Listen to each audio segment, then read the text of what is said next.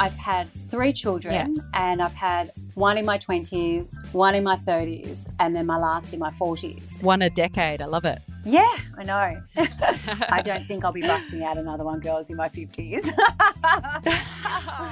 Welcome to Talking in Common, a podcast of all things lifestyle, family, motherhood, relationships, kids, and culture. This is not a how to, but an insight into the lives of ourselves and others and how we all manage to get by. So take a listen and let's find out what we all have in common.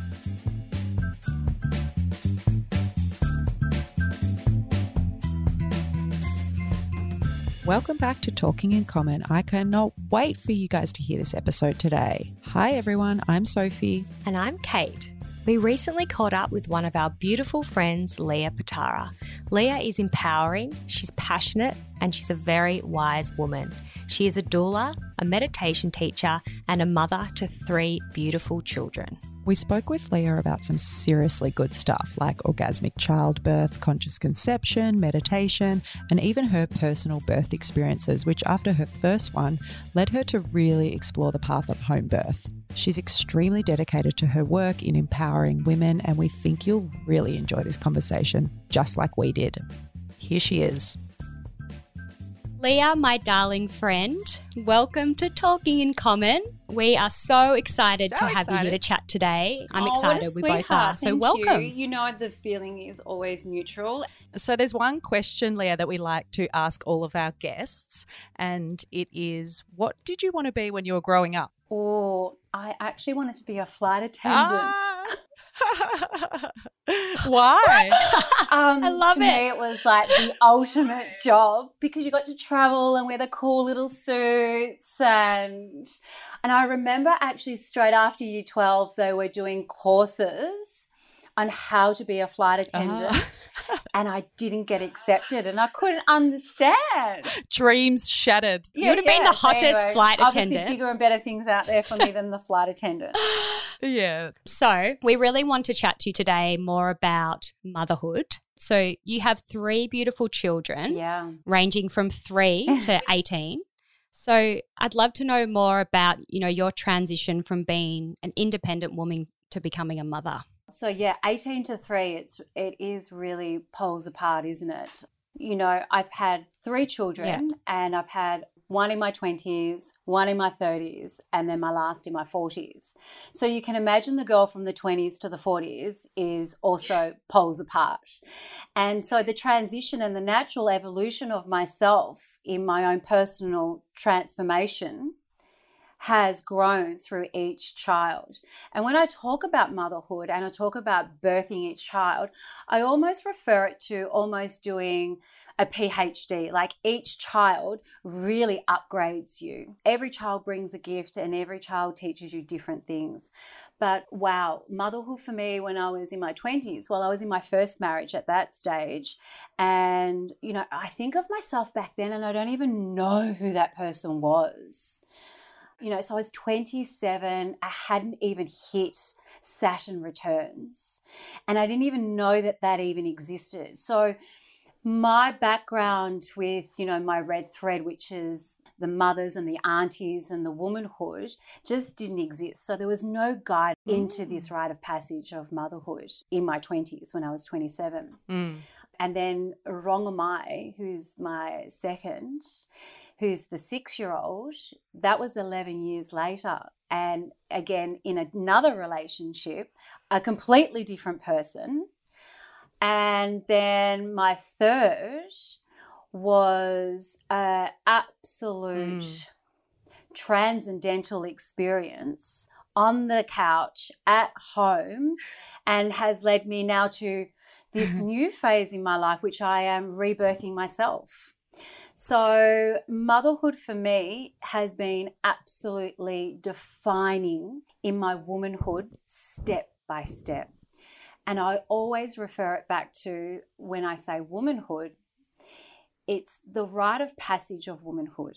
It's the rite of passage of going from one stage to another. And I always love asking this question. I mean, does anybody know what rite of passage is? It's like the birth of a mother, right? Well, actually, There are different rites of passages throughout your life. Okay. And the rite of passage, the word means, is a door that you walk into that you can never return. So once you open that door, once you walk into that door, you can never step back out of it. So I'll tell you the five rites of passages for womanhood. So the first one is your birth. Yeah. It's the imprint that your relationship, I guess, with the feminine, how your mother birthed you, then sets you up for how you step onto this earth. And Rudolf Steiner, I don't know if you've heard of him, he's a philosopher, you know, Steiner schools. Rudolf Steiner Yep. says if you want to know how your child would learn, ask the parent how the baby was conceived, carried, and birthed. So we know that the intent of conception through to the pregnancy, through to the birth is so defining. So going back to your imprint on your first rite of passage of birth is everything.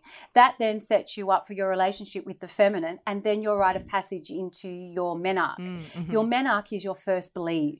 So that's Yeah. your adolescent. Then your third is motherhood, which is also blood. Yep. Then Mm-hmm. your uh, fourth is menopause, which is the stoppage, the stopping of the blood. And then the fifth is death. So the rite of passage for womanhood and the relationship with motherhood in the middle is everything. How you step into each phase, and each phase sets you up for the next phase of your life. It's interesting. People don't talk about it a lot, but Soph and I have been speaking about it a lot together these past few months, you know, since Soph became a mum. And I think it's something that, you know, when you're pregnant and you're getting ready for your baby, everyone is so consumed by the baby and how's the baby going once the baby's born. And a lot of people don't really take Mhm. time to look after the mum and check Mhm. in on how the mum is going. It's an amazing time, but such a challenging time as well. And I think it's a time where we really need that support from our friends Mm. and family. And it can almost come as a bit of a surprise, I think, if you if you're not ready for it. I think it can uppercut you basically. and I love exactly Yeah. what you say there, Kate. It does. It's huge. So when I get my girls in my room in the womb room and we talk about birthing babies, I say we're not just birthing a baby, we're birthing a part of ourselves. We're birthing you into motherhood. Mm. We're leaving behind the maiden, we're stepping into motherhood. Mm. And if you don't have a red thread, if you don't have a mum or an auntie or a nana or a sister or, you know, someone in that collective thread who can show you and guide you, then it's a fucking wild ride. And hang Mm, on because it does, it affects you on a physical, emotional, and spiritual level, hands down. Mm. It's such important work that you're doing, Leah, because in our culture, in Australia particularly, it's just not really explored or recognized or acknowledged that much, particularly that transition into motherhood. So I wanted to ask you being a pregnancy, birthing, and postpartum doula, we're dying to hear Mm. about your personal birthing stories. You've got three beautiful children, as you mentioned. and um, from what I understand, each birthing story was quite different. I love sharing my embodiment because I thought you might. your embodiment is your medicine. And if you Mm, can't mhm. share it, then how can people learn? How can people grow? How can you Yeah. inspire? All my experiences, whether it's good or bad, they need to be shared. And it's really Yeah. important for me to create a space for people to feel and show that vulnerability because everybody can be relevant to each other depending on their experiences. Because you're right, Sophie, it is case by case. And if you can inspire somebody, then we can eliminate trauma. Because if you can share and give people fucking heads up on how gnarly this is, then you're ahead. And if you're ahead, that Mm. means you've got a blank canvas. Because let's face it, life is pretty tough as it is. But if you can eliminate the imprint of birth and make it a more sacred and intimate experience, then tick. Already, already you are a beautiful, conscious parent. Yeah. Yeah. Yeah. So, like I said, all three births were completely different. I was in my 20s, my 30s, my 40s. My 20s, I was One a decade. I love it. Yeah, I know. I don't think I'll be busting out another one, girls, in my 50s. I think my womb room is my new birth, you know, and dedicating and devoting that to all the women. It's your new baby. My new baby, absolutely. So, my first birth, Sophie and Kate, oh, wow, what an experience that was. I had absolutely no clues. Mm. I hmm. thought that having a baby meant having a nursery, getting mm. the hmm. nice car, having a baby shower. I think that's what a lot of people think. Yeah, right. You know, all the external not the internal mm-hmm. work that I mm-hmm. later that I knew about was where my most of my focus went for that first birth. So, in a nutshell, Manu's birth was full of intervention. Um, right. I was lucky enough to have a vaginal birth, mm-hmm. and he was stirrups, forceps, episiotomy. wow. Um, taken away from me for intensive care. Pain relief? All sorts of pain relief. There was it was in uh, Freemasons Hospital. There was an obstetrician, paid a lot of money for an obstetrician. And that really set me up for motherhood, which was really traumatizing. But I didn't actually understand mm. that until my second birth, until I totally embraced a real birth. So, what did you feel at the time after that first Numb, experience? Actually, Sophie, it was a very yeah, numbing okay. experience. But you felt it was normal. Well, I did. You know, I heard of my mum's stories. Mm. She didn't really tell me and express her feelings or how she felt in her births. It was more about stories. And I just went mm-hmm. along. You know, I could still cry even talking about it. It makes me feel really uncomfortable that I didn't know better. Because who does know better when you're a rookie? Mm, exactly. Who knows what it's like when you lose your virginity? Who knows what yeah. it's like when you take drugs for the first time? When you're in those states of phenomena and you're experiencing the first time, you don't know what you're doing.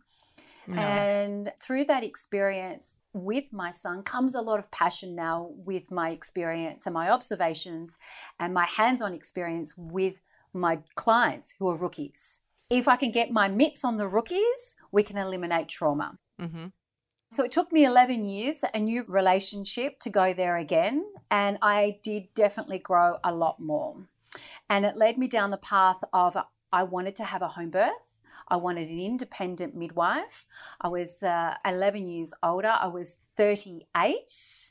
And Rongomai's birthday, well, her birth, is still to date the best day of my life. Oh, amazing. Still the best day of my whole entire life. Beautiful. It was that birth, it was that defining experience that has set me up now to do what I do. So mm-hmm. Rongomai's name is actually Heal Me Now Woman. You know, it's the Maori word for Heal Me Now Woman. And and she did. She healed me. Did you feel like you were reborn again as a mother? I was reborn as a human being. Yeah. I got to experience exactly why I was here on this earth. I understood the whole concept of living and life like something just came over me and washed over me and I was rebirthed. And it's oh, exactly what chills, you yeah, yeah, and it's exactly what you talk about when we say we're not only rebirthing a baby, we're re- rebirthing ourselves. Birthing so my midwife, mm. I think it was a week later, and she was like, "Oh, Leah, you know, I'm, I'm so sorry about your birth. You know, it was quite a traumatic experience." And I said, what do you mean? And she said, Oh, you know, you wanted a home birth. We ended up in hospital. And I said, um, I just want you to know that that was the best fucking day of my whole life. Now, the reason why I'm telling you this is because it's not necessarily about your stories. It's how you feel mm-hmm. about your story. So, what she perceived as my mm. midwife and what she saw as a separate person in, in, this experience was completely different to what I was mm. experiencing. And the reason why mm. I need to mm. make this really apparent is because you can have a Caesar, you can have a baby on the back of a truck. It doesn't matter how you mm-hmm. have your baby, what the story is, it's how you feel about it. Makes, yeah? Mm-hmm. yeah. yeah. So, the so empowerment true, of this feeling that I'm talking about is my personal feeling Mm. It's really important to say that and to allow people to be forgiving of their experience if it didn't go the way that they hoped. You can still heal yourself. Yeah. If you yeah. take responsibility for your choices or the whole way along. And what about your third? And then my third, third, baby? Bubba, who's now three, she was at home. I labored her for maybe, I don't know, four hours. She was an orgasmic Oh. experience, a transcendental Oh. experience. You know, her name is Rangimarie, which is peaceful morning. And she was born so peacefully in the morning. And I could have a baby every day. You know, that's how beautiful. Oh, it that's so beautiful. You just mentioned that she was an orgasmic birth. Yes. Can you elaborate on this for anyone who's listening who may be interested in sort of going down this Yeah. Yeah, path? please. So, this is one of my favorite topics. So, for you intrigued? I'm like popcorn in hand, Yes, so ready for yes, this story. The Me too. popcorn. Wow. I love talking about this because, especially in my work now, I talk to my girls about let's birth our babies the way we make babies. And how do we mm-hmm. make babies, girls? how do we make babies? like awkward schoolgirls, listen to us. I know you're all giggling. You guys are ridiculous. so funny. It really With does. It love. makes it really With does love, make a lot of sense, doesn't it? We make love. And how do you make, Make love? love, yeah. You're intimate, Chris. It's in your own private space, your own environment. And it's usually pleasurable too. Exactly. It's very pleasurable. Yeah. And you set out an intent to have a pleasurable experience. So, you know, if you take the concept of making love in the hospital, Mm-hmm. with bright lights, with 20 people there wearing a blue coat. You know, there's nothing sacred or intimate really about that, is there? Compared to if you were Mm. to have a baby at home, the way you Yeah. make love is at home. Mhm. And so if you can imagine, if you can imagine going something going into the vagina, Yep. yeah, Mhm. and let's imagine that there's oxytocin, which we know that that's one of the the necessary hormones to have to help release and create the dilation in the cervix. And then Mhm. the, the endorphins rush through the body while simultaneously your body is expanding, expanding into a 10, Mhm. going from, you know, one centimeter to 10 centimeters to allow the baby to come out of the vagina. So you imagine if we are lovemaking, there's foreplay. And during that stage, you know, he's getting you excited, you get him excited, there's kissing, there's touching, and, you know, your vagina gets moist, gets ready for Mhm. the penis to go into the vagina. And it's no different in birth.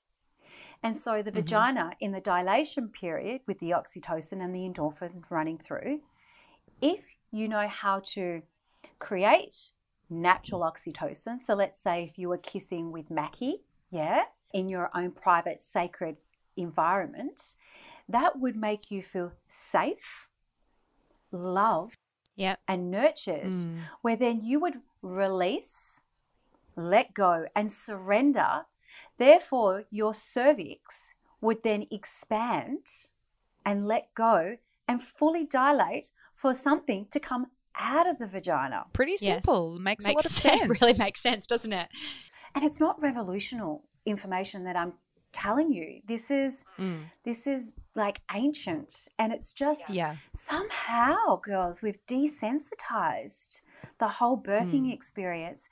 And it is a very sensual, sexual experience that we can have to create that beautiful sacredness while you're with your partner, who you've made this baby with, by the way, and birthing a baby at the same time. It's the Mm. ultimate experience. So when you called your birthing experience with your third child orgasmic, did you actually orgasm during the birth? Is Yes. that part of what you're explaining or is it more just the whole concept of bringing a child into the world through love and natural oxytocin and and a Yep. beautiful sort of comforting environment? There's all different types of experiences having an orgasmic birth. There's a great Mm. documentary out called Orgasmic Birth. So, for any of those who are listening to this, check it out because Mhm. there's a great example of her. And if you watch it, you can see her. She's in the pool and her eyes are closed and you can see she's having a contraction but we like to call them surges or expansions and she's Mhm. purring like a cat she's moaning Wow. as if she's having an orgasm so it's very interesting the way that you show up with your partner and let's say you're riding him in your lovemaking is how you will ride your own surges how you would ride your own expansions how you will let go and just hmm. really move with your body. And so, Sophie, it's more a sensation. Mm, It's not okay. a Harry meets Sally, oh my God, I'm having an orgasm. it's more of a sensation that you can feel that builds up, just like how you are when you're having an orgasm. Through your Mhm. whole body. Your whole body, and you can feel it. It's very Yeah. subtle. Mhm. And then you hook onto it. Mhm. Yeah. And once you Yep. hook onto it, you can snowball it and it gets bigger and bigger and Mhm. bigger and bigger until that energy then becomes a wave Mm. and then it washes over you. And it's no different to having an orgasm or, you know, if you're having tantra sex or your yoga or your dancing, any of that sort of subtleties of the phenomena that I'm talking about that all of us have Mm. experienced, even if it's in like drugs or recreational drugs, which most of us have experienced. And I even use that as a reference point because it seems to me that most people have had experiences with the phenomena in a recreational drug experience and then they have or would want to in having a vaginal birth. Mm. So it's that phenomena. And once you Mm. hook onto that in your birthing experience, it's a sensation of pleasure that's Mm. within the cervix that builds up and builds up and builds up. And then it just explodes. Mm. Amazing. And so, Well, therefore, the baby can then come down fully into the canal, and then you have the release. And it could be several different types of orgasms. It could be very subtle. It just depends. It depends on where you are at, how much work Mhm. you've done, how you show up in your lovemaking with your partner is exactly how you'll show up in your birth. Okay. and I love that. The way you Yeah. birth your baby, You're making how- me want to have another baby, Yeah. Leah. I, I, I thought you were going to say you're won't making me want to have sex. Yeah. Oh, well, and the you way know. That too. and the way you birth your baby is how you is how you live your life.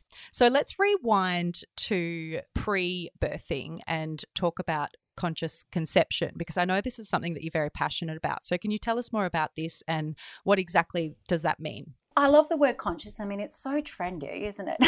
and so many people are using it. And I don't feel like a lot of people really understand what it means to be conscious. Conscious is an intent. So I can consciously Yes. take cocaine if I want to. It's your choice. You're Yep. choosing to do that. Exactly. It's about knowing have I got my head in the sand? Do I know better? Can I Mhm. evolve from here? And which way are I going to move? Let me just clarify what that means. Conscious means I'm consciously aware. So for me, I consciously choose to create a child from love Mhm. right from the beginning. What could I do to consciously create and bring down this soul where I consciously choose to make love? You know, I'm not just going to have a quickie. What can I do internally? In myself, my husband and I at that stage were both meditation practitioners, and that Mhm. we were unstressing our body through a process called transcendental meditation. And using transcendental meditation, it releases and unstresses the body, which prepares your body to be, I guess, in its premium state before you bring down a baby to grow into the vessel. So that's one thing that I teach is this meditation style. I usually allow a three to six month period to really unstress the body. There's obviously diet. The other thing that we did was we were practicing Tantra sex as well. So, you know, there's different things that different people can do. But uh, again, conscious conception is about being conscious in the mind, the body, and the spirit, and how you can make that as high grade and upgrade each component before you bring that soul down into the vessel. And so we also say that the love making is the invitation to the soul to come down. And it's an, an agreement between three souls the mother, the father, and the baby. Mm, that's beautiful. That's beautiful. That really resonates with me too. so, Leah, can you tell us more about your role as a birth doula? What someone can expect when they choose to have a birth doula as a part of their pregnancy and birth journey?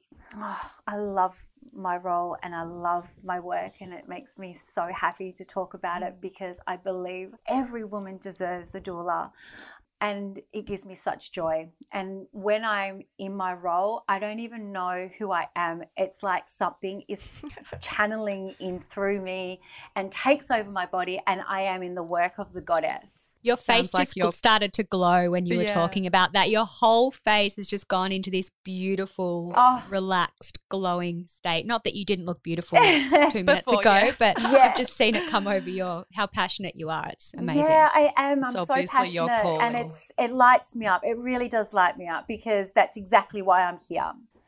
So my job is to fall in love with you.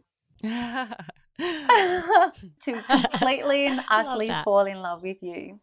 Um, I am devoted to you. I am your sister, your mother, your auntie, your best friend. I am everything. It is my job to ensure that your desired outcome in your birthing experience is my number one priority. Mm-hmm. So, what have been some of your, I guess, most cherished experiences so far as a birth doula, or some of your most challenging experiences within the role? Wow. Um, I had my first VBAC this year. And a VBAC is someone who had their first birth was a cesarean, and she was told she would never, ever have a vaginal birth. And we achieved that. And so that was like that was Amazing. slinging high fives everywhere. A lot of people get told That's that, don't they, after a cesarean? Yep, and it's rubbish. The key to that, Sophie, is doing your research, mm, mm-hmm. not taking that information as gospel, and surrounding yourself with the right team. Yeah, exactly, and being strong with what what your will is. Yes, mm. if innately you know that there's something more. Yeah innately. If you know something in your heart there's there's more for you and you want to experience that then invest. Invest in the people to support you in those choices. Mm. so that was a huge highlight for me.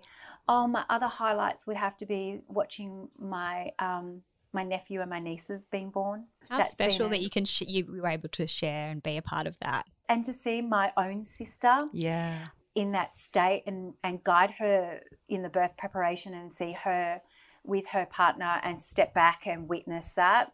Yeah. Did you feel differently about that experience being your sister? Oh, was it hard to watch her? Or, yeah. Yeah. Not really. I've seen her evolve, you know, okay. from her first birth. She's had three too, and she's a completely different person. Each birth really upgrades you. You know, she's by the third, she was a total mad dog. Love it. Because... You know, and and was like, you know, four hours. Wow. But all my girls are so special to me because, like I said, each one is so different. It's always case by case, and it's the work of the goddess. Mm. It's it never gets boring. It never gets tired. I'm always high as a kite after it. Mm. I come home, climb into bed, and I say, "Oh, I've had my baby bender." You know, just wired. You I'm can't sleep. Wired. Probably. You know, been yeah. up for 72 hours. I haven't eaten. I haven't slept.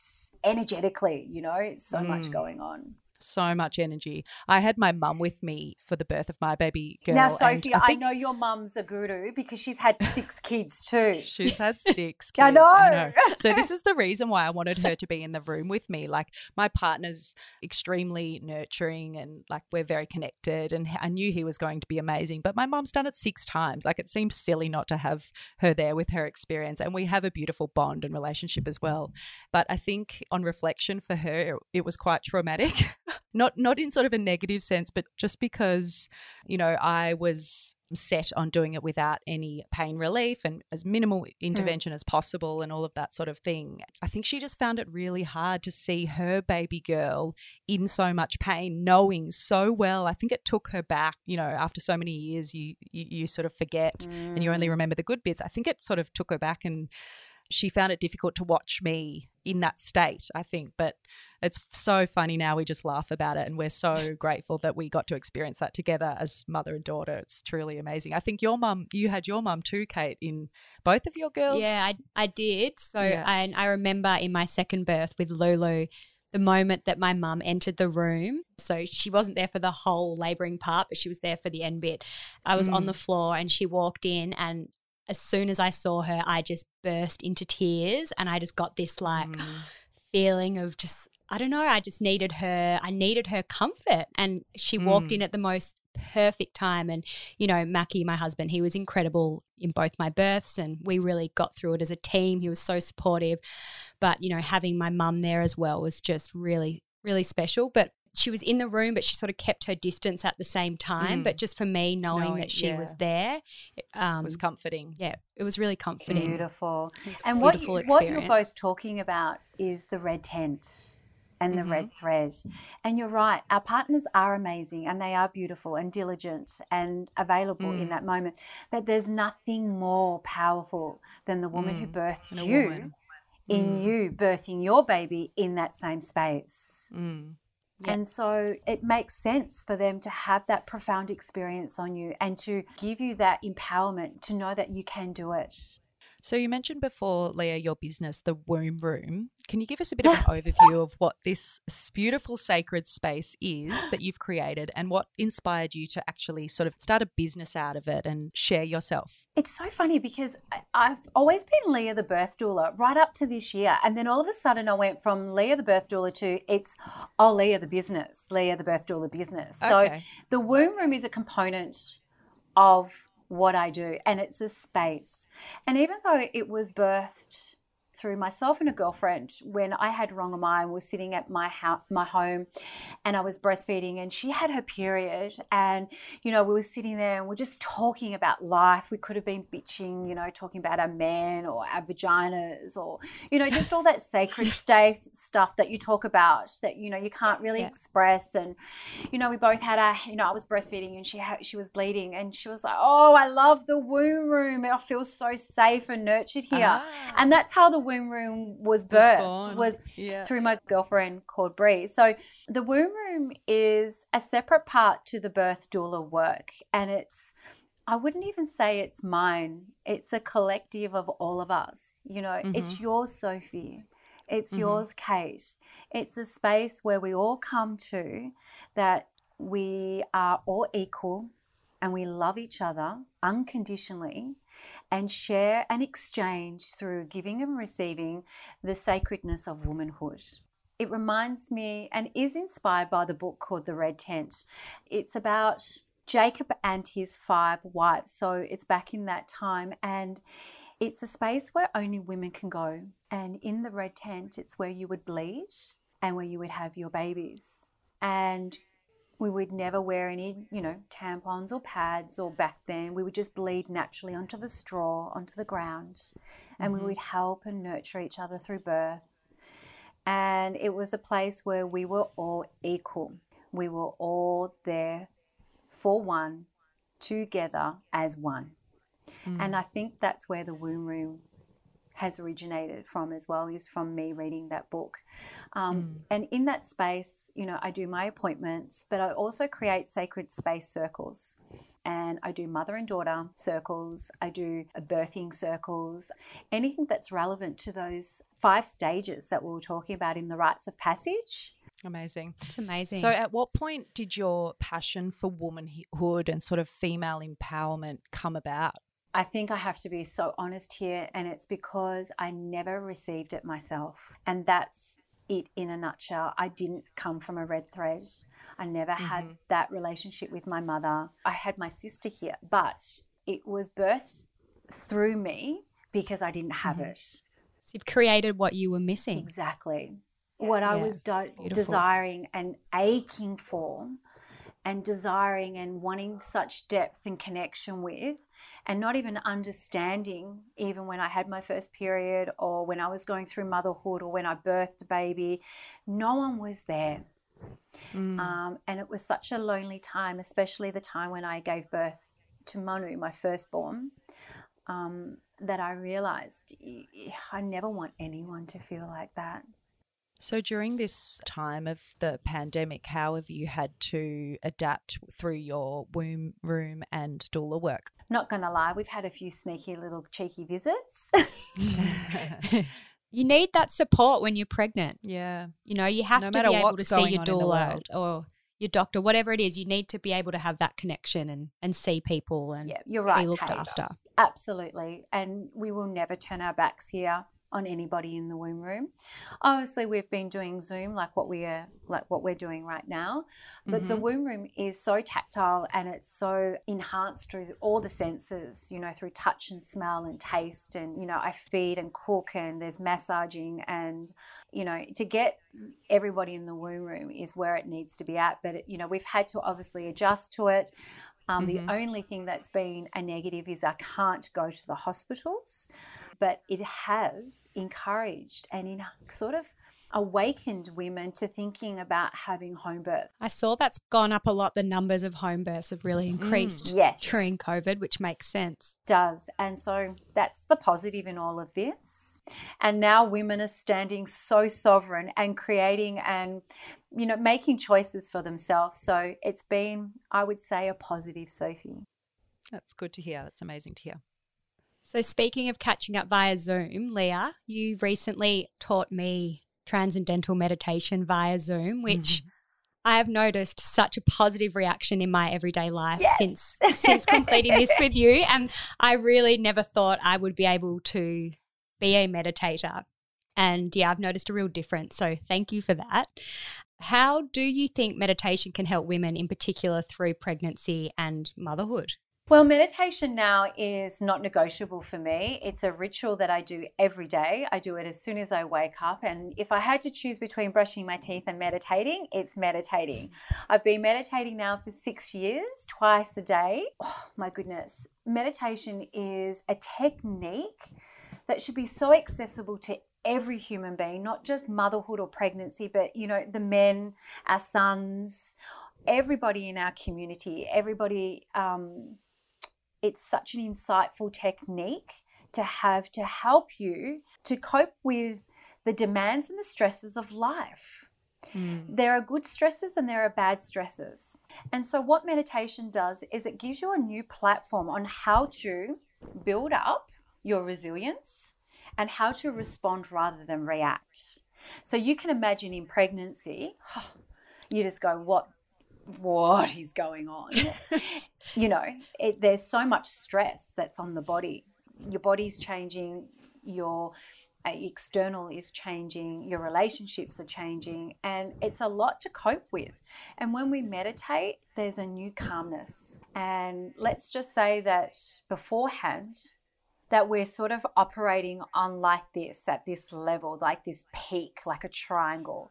And when we go into this beautiful meditative state, that's 20 minutes a day, it just plateaus out just slightly. And in that state, you know, we can just top up and reset our body and our mind. So then when we go back into the everyday life with our eyes open because we practice with our eyes closed, yeah? And it's easy to do a meditation with our eyes closed, and it's easy to just transcend, and it's easy to be still. But why we practice meditation with our eyes closed is so that when we step back out into the real world, we can take that yumminess, that calmness, the benefits that we experience in that beautiful meditation, that moorishness of mm. that transcendental state into our everyday life. So here's an example. I'll do my meditation and oh my God, we've got to go to kindy. Where's the drink bottles? Where's the beanies? Put your shoes on. Put your socks on. Why haven't you brushed your teeth? Oh my God, I've got to change you because you're talking about my life, right? Leah. And it's those mental little things on your everyday level. And then you hop in the car. Oh my God, I haven't put any petrol in. Oh my God, I'm running mm. late. It's all those little stresses that build us up, build us up, build us up. That when we start to meditate, and that's just one example, that those sort of things are just come up. They just, you just, you know, you've got this shield up and you just go, got it, done, easy, great, grab your shoes, grab your socks. Okay, spilt that. Let's do this. And it creates this calmness, it creates this um, awareness in your body that you're able to actually reconnect with your natural self rather than operating from an egotistical self, if that makes sense. When you practice meditation and unstress the body, like I said in conscious conception, it prepares you for pregnancy. It also helps you with your fatigue and throughout growth periods of pregnancy. And then during labor, I can teach you how to use your meditation to release the adrenaline and prepare you for established labor. And then it also helps you during breastfeeding and then sets you up for motherhood. So it's such a skill that is huge on so many levels. And Kate, I'm so pleased to hear that you're still reaping the benefits because you were a bit of a teacher's pet. You're very good. I was so proud of you. I've never been called a teacher's pet before. Yes, I was That's like, oh, amazing. she's doing a good job.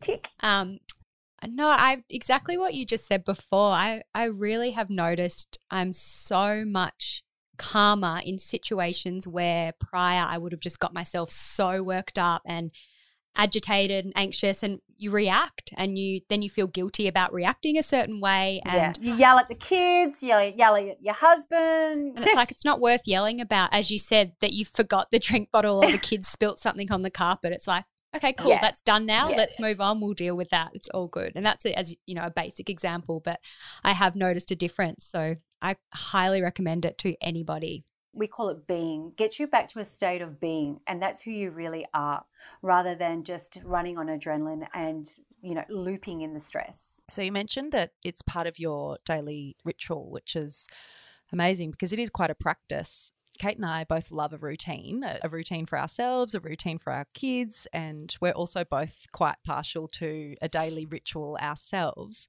So tell us a little bit more about some other daily rituals that you may practice. Mm. Oh, wow. I've been fasting actually for a while. What's a while? A while. I reckon now for two years. Oh, wow okay, hang on. And I think that fasting in the morning as a daily ritual has created Okay. better, better energy levels for me throughout the day being a mother.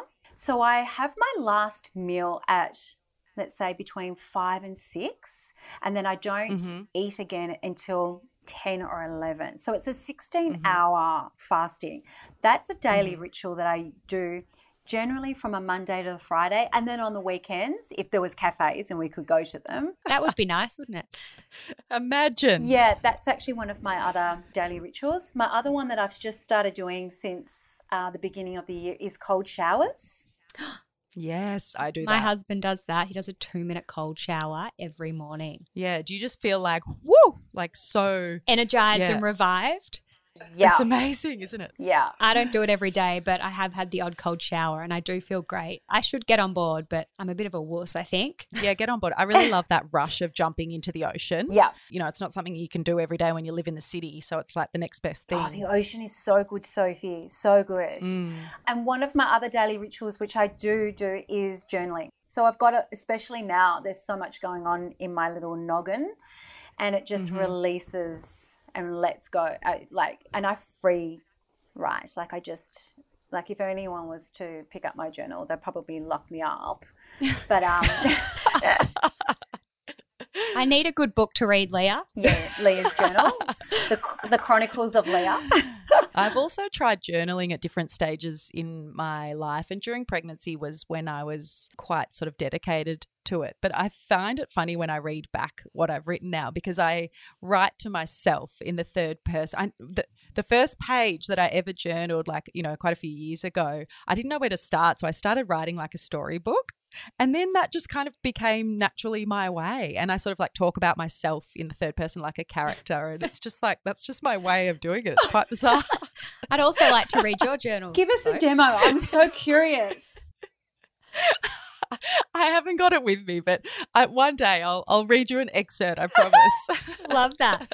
Okay, so Leah, one last thing. What do you like to do for yourself when you just want ultimate self care or just Leah time? It's definitely beautician, hundred Yeah, percent. Like I love a facial. I Yeah. love a bath. I've just Cover started going oil. to yeah. I've just started going to the sauna, infrared saunas. I yeah, anything like that. Oh. Yeah, I love, love, love, love. Amazing. Well, Leah, you are such a wise woman, and your passion and everything you do is infectious and so refreshing. Thank you so much for opening up and sharing yourself with us today. We really appreciate it. And I mm. can't wait until we can actually see each other in person soon. That'll be amazing. Mm. Thank you so much for having me here and just talking about my offerings. And I really hope that it inspires other people who are wanting to birth a baby, but realizing now that they're also birthing a big part of themselves. So, yeah, I'm in the mm. work of the goddess. So, thank you for giving me the opportunity. That was so refreshing catching up with Leah. You can head to incommonprojects.com.au for the show notes and to learn more about Leah and her business, The Womb Room. Make sure you hit subscribe and follow us on Instagram at Talking in Common. And as always, thanks for listening.